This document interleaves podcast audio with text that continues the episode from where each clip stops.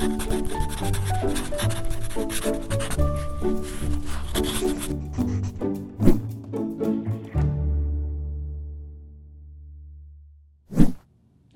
I'm Sarah Fry. Welcome to PaTTAN Pod. Today, we'll learn about Accessible Educational Materials, or AIM. PaTTAN is the home of the Pennsylvania Department of Education's AIM Center, which produces Braille, large print, and formatted PDF materials for eligible school age students. Joining us today is Dr. Bateman, a professor at Shippensburg University, where he teaches courses on special education law, assessment, and facilitating inclusion. Dr. Bateman, thanks for joining us. Glad to be here. Thanks for the opportunity. So, to get into AIM, first, we really need to understand access, the first word in AIM. Can you explain what access is and why it should be prioritized? Well, every everyone should consider this, not just for, as you said, for students. We also have to think about parents. Um, because what we have to provide is make sure that everyone has the ability to receive and participate in what we're doing so that each has the opportunity to have the benefit of what others are getting. And what we have to think about this when we think about access is it's again it's and this I know I said it's not just for kids is that and I wish and I wish we were having this conversation but we're sitting here and COVID yes, we've had COVID in the past couple of years, but COVID is rearing its head again. And what we're having to rely on parents increasingly is to provide educational materials and assistance for kids at home. And some of these parents have difficulty either reading or accessing the materials. So we have to think about access broadly, not just for the kids, but it's ability for everyone to access the materials, not just for the kids. And so um, the purpose of this, and everyone should receive a benefit. That's what we're asking for, is everyone receive a benefit. So we want to make sure it's equal across all parts. So, some of our audience might not be familiar with that difference mm-hmm. of you know, I referenced AIM, mm-hmm. and if you're reading the transcript or following along with closed captioning on this episode, you might see that AIM, but we also have AEM. Mm-hmm. Could you tell us a little bit about the difference between AIM with accessible instructional materials versus AIM with access, uh, accessible educational materials? Yeah, it, and, and, and, and, and states and across the nation are using them interchangeably. So I understand, I understand the confusion. Is what you have to think about is the materials broadly used as a part of all the educational materials that are provided by a school district everything on their website, all the materials that they pass out, all the information that they have, the information about sports teams, the information they have about lunch menus, the information that they have as a part of everything is what they're doing. That's broadly part of the instructional materials, things like that. Now, there's others, we talk broadly about the ed- specific educational materials for the kid. What is the kid going to actually going to use? Is it going to be a large PDF, a larger PDF? Is it going to be something that's at a higher contrast? So that they can access the material? Or is it something where they're going to have to have something read to them so that they can access the material? There are a variety of things we have to think broadly about both, but you have to think about all the audiences, not just the kids. So, so as you mentioned, they can be used interchangeably, mm-hmm. getting us back to that goal of, of equitable access, yes. making sure for um, not only access but participation, as you yeah. kind of led off in, uh, at the beginning of our conversation. So, and we talked about everybody the students the mm-hmm. parents is there anyone else or just i guess generally when we think about the the school in the community what's the who is the benefit who's benefiting from aim well, the, the, in special education, well, not. I'm sorry. And I should I should say I know that's a little bit of a rhetorical or trick yeah, question, but I, I, think you're going to help us really get to get to the heart of it. Well, the interesting thing is about this. One of the conversations we've always had in education, or should have more frequently, is a part universal design for learning, eh, or abbreviated UDL. It comes from the field of architecture and and we've we've kind of adapted that to what we're doing in education. But every single thing we do, we should design so that everyone can have access not and keep that in mind as, as a part of this. And and so that you don't have to then retrofit something later. You do it from the get-go and just keep that as part of your mantra that we're going to do this from the beginning. Everyone's going to have the opportunity to receive a, a benefit from what we're doing about this. It's not just one or we don't have any kids who are visually impaired in our school. Well, you may you, you may, but you have to you may have to think about this is you may have some individuals who are, who who may have vision problems later in the day because they're of eye strain, or parents who are going to be reading the materials with the kids or studying with the kids who have eye strains later. There are a variety of things that we need to access as a part of this. Same thing goes with materials for, for individuals who have hearing loss, is we have to think about the opportunities for websites that read or make sounds can, can individuals with hearing loss actually participate in this? So we have to think about what we can do so all can participate in where we are with this. The reason is, is we want everyone to have the opportunity to benefit. That's what we're striving for, everyone. And education, it, education has this as something that we're pushing is that everyone's going to benefit from education. Now, does it, does it mean that every single square inch has to be fully accessible? That would be nice if we strive for that. But at least we can strive for alternative ways so people can actually participate with what's going on so they too receive the benefit. So figure it out somehow.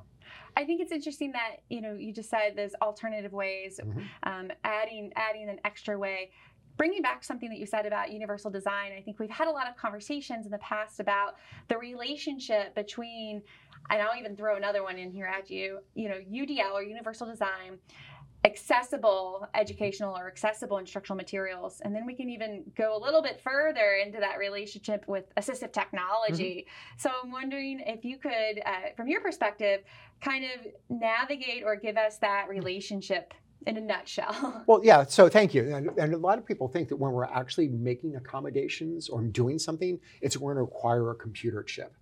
It doesn't necessarily require computer assisted technology things in order to actually re- provide benefit for kids. It may be larger print on something we, a, a handout we have, maybe um, more contrast so people can so an individual can see the, the letters on, clearer on the page or less contrast for individuals who have problems with white backgrounds there are a variety of things that we have to think about that when we think about uh, assistive technology there's it, assistive technology takes a wide range and what we have to think about is that there are some kids, there are some kids assistive technology may be um, for who have sensory issues. It might be something on, underneath their desk that they rub for sensory integration as a part of this, or it may be uh, headphones. I, my, my, daughter was saying this the other day is that uh, my daughter works at a school for kids with autism and they were, they were about to have a fire drill and she quickly ran back to her class and immediately put headphones on all of her kids because of the sensory needs that they have as a part of this. So sensory issues go across a lot but assistive technology is a very wide ranging things. The problem is people often think about assistive technology that it has to have a computer chip. It doesn't.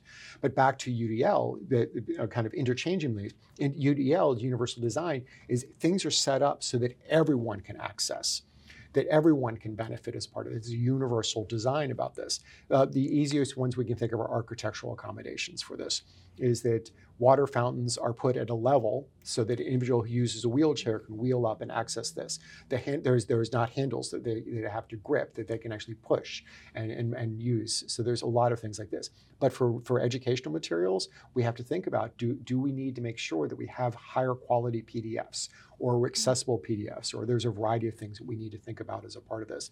There's a wide range as a part of this, things like this. The one thing that I'm seeing is, and there are states, and I, I, was, I look at a lot of litigation. Um, some people watch Netflix, I look at litigation. But what we have about this is that uh, within every state across the nation, pretty much, there have been complaints about websites. And websites are not often available for individuals because the font is fixed. There's sounds that are fixed. There's um, things that don't, don't, that don't highlight that should highlight. There's a variety of things. And what we have to think about is uh, 508 standards and making sure that people can access those websites. So I just want to hmm? take a moment and think about that um, with that that example with the websites. If we're designing something universally, and you mentioned kind of uh, as well another example with accessible PDFs.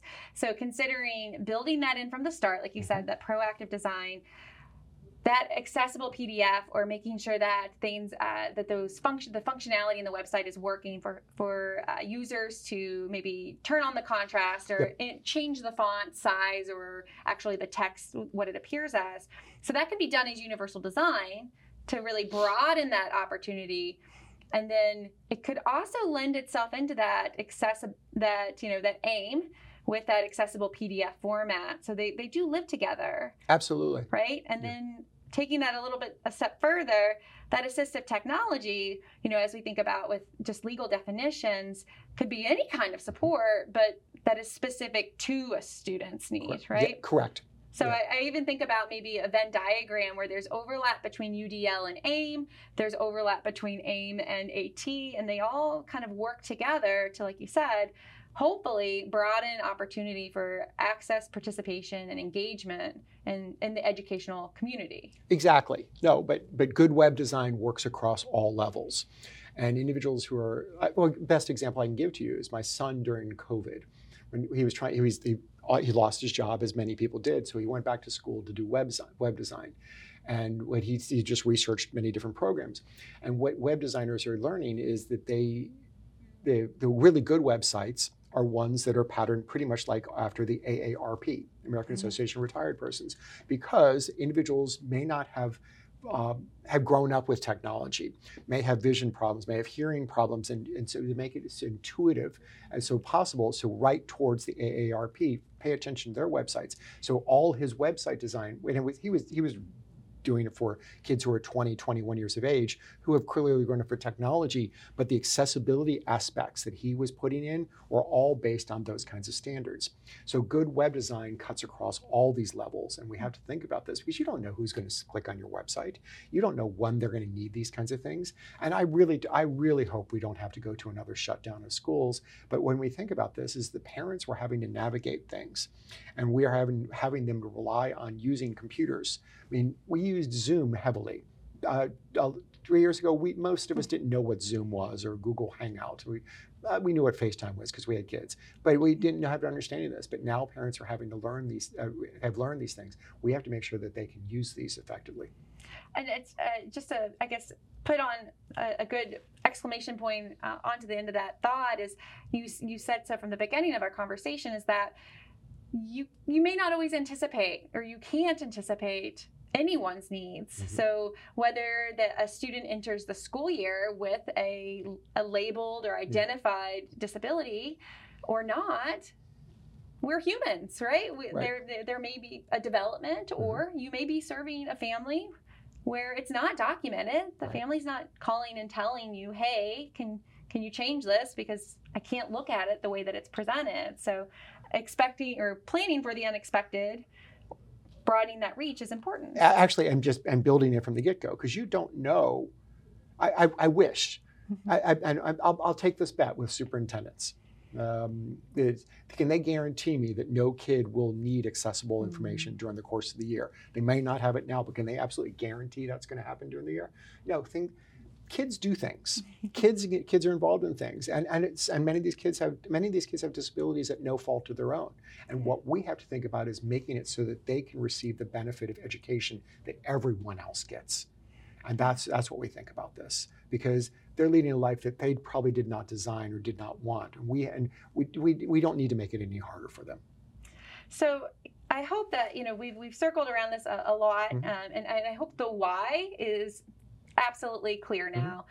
For our school administrators that are maybe, and our educators who are watching or listening to this episode and are inspired to, to, to do more, what are some practical get started now tips or advice you would give to educators and administrators? Oh, uh, oh yes, very very easily. Is pay attention to AIM guidelines, and and make sure that they look at this and they start running their websites through the different protocols that exist out there. There's not one standard protocol, but there's a variety of protocols, and um, for most notably for special education is that uh, the Office of Special Education Programs in Washington, as part of the U.S. Department of Education, has periodically put out what are called Dear Colleague letters, guidance to the fields, often abbreviated as DCL, but guidance to the field about various things that they need to do to clarify what's going on. So make sure that their websites are accessible, go through this, but also make sure from right now, henceforth, everything is accessible. Yes, you may have some legacy things that you need to change, but make sure that everything that you have is, is built into this and that you don't you don't you don't uh, unfairly uh, prevent people from participating because we want everyone to get a benefit. We want everyone to participate. So not just the website, but educators could be maybe planning for their upcoming lessons or their mm-hmm. units mm-hmm. and with that in mind, considering what might need to be converted into yeah. an accessible PDF, yeah. or taking those um, those guidelines into mind with selecting. Um, a, a, more accessible font, yeah. ty- a face type, right? Yep. Not only accessible font, and there are some things that are already built into. For instance, Microsoft Word has some conversion things that they can do as a part of this. But looking at what are, make sure you address the kids' needs because we don't want kids to be suffering, and we don't want kids to be uh, going to go or have to receive extra services when we could just provide easy modifications for them. Um, there, and, and for the parents too, making sure that we provide the accessible modifications so that they can all participate. Yes, from the get go, do this. But keep this as something that's a part of everything. So what I recommend is that you uh, you make sure that your web designers or the people monitoring your web pages pay attention to AIM guidelines and pay attention to this and address this, and then make sure that when people are publishing the websites and the websites that you link to, not just your websites, but if you if you have something that is part of the instruction that you're providing and you link to a website, make sure it's also accessible and kind of build from there. You know, something that I don't think we've, we've really addressed, and, and maybe it's obvious, but for me, I, you know, I think I want to hear it out loud again is we keep saying we want to make sure that everybody has equal opportunity, equal access.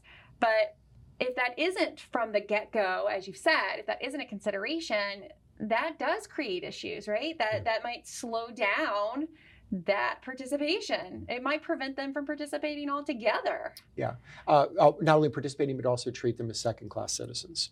Mm-hmm. And what we want is individuals to have the full opportunity to move forward with their peers at the same rate as their peers and have the parents also be able to move along and, and participate with their kids. Um, it's, it's, we don't want to create a second class setting and we don't want to unfairly punish, as I said a few minutes ago. No, we don't want to unfairly punish these individuals.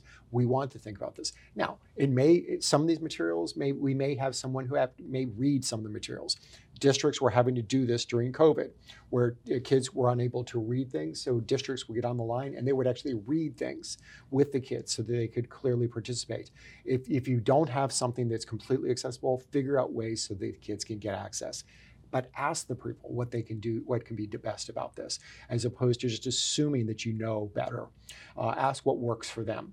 Um, uh, because there because there are some kids who maybe uh, may have uh, severe vision problems, but reading might be the best way of doing things. It might be large print, or they might have uh, they might be they might be considered visually impaired because of a field of vision issues, as opposed to just an, an acuity issue. So there's a variety of things out there we need to pay attention to. There's other kids who, because of eye strain, that towards the end of the day they've been concentrating so hard that they their inability they have uh, uh, they have trouble concentrating and paying attention at the end of the day because they've been spending all their mental energy focusing on what's going on and they have a headache. So we have to really think about when we when do we provide this material, what do we do with them, and just pay attention to how we help them move forward.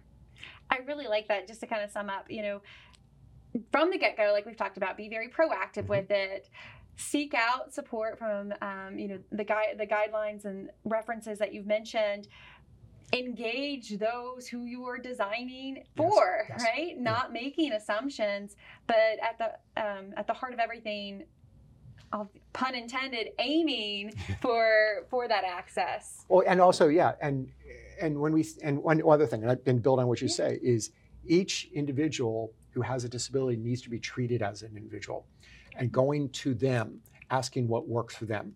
Because once you've seen one individual with a visual impairment, you've seen one individual with a visual impairment. No pun intended on that one. But what you have to think about is they may access the material very differently than another. An individual with a hearing impairment may access the material very differently from another individual. What works for them, find out what works for them, run with that and work and continue to ask if that continues to work for them and if they're successful. Don't just assume that that one conversation is going to solve everything. Check with them periodically and and and, and learn and learn from them. And but also learn that they, they different kids will have different needs and understand this. So there isn't a one size fits all. We no. know that in education, right. um, particularly in special education. Yes. Um, it, everything is uh, an iterative approach yes. to uh, finding solutions, but hopefully finding solutions early mm. and not having to retrofit or, or backtrack and, and delay yes. access and participation. Dr. Bateman, it has been truly an honor yeah. and a pleasure to have this conversation with you. I'd also like to remind our audience that uh, more information about AIM and PDE's AIM Center is available uh, in the show notes. It's linked to the PaTTAN website. Uh, I'd also like to thank John Ragsdale for, uh, for producing this episode. And ultimately, I hope that everyone will come back and, and visit us again on PaTTAN Pod. Seek out another episode to watch or listen. Thank you.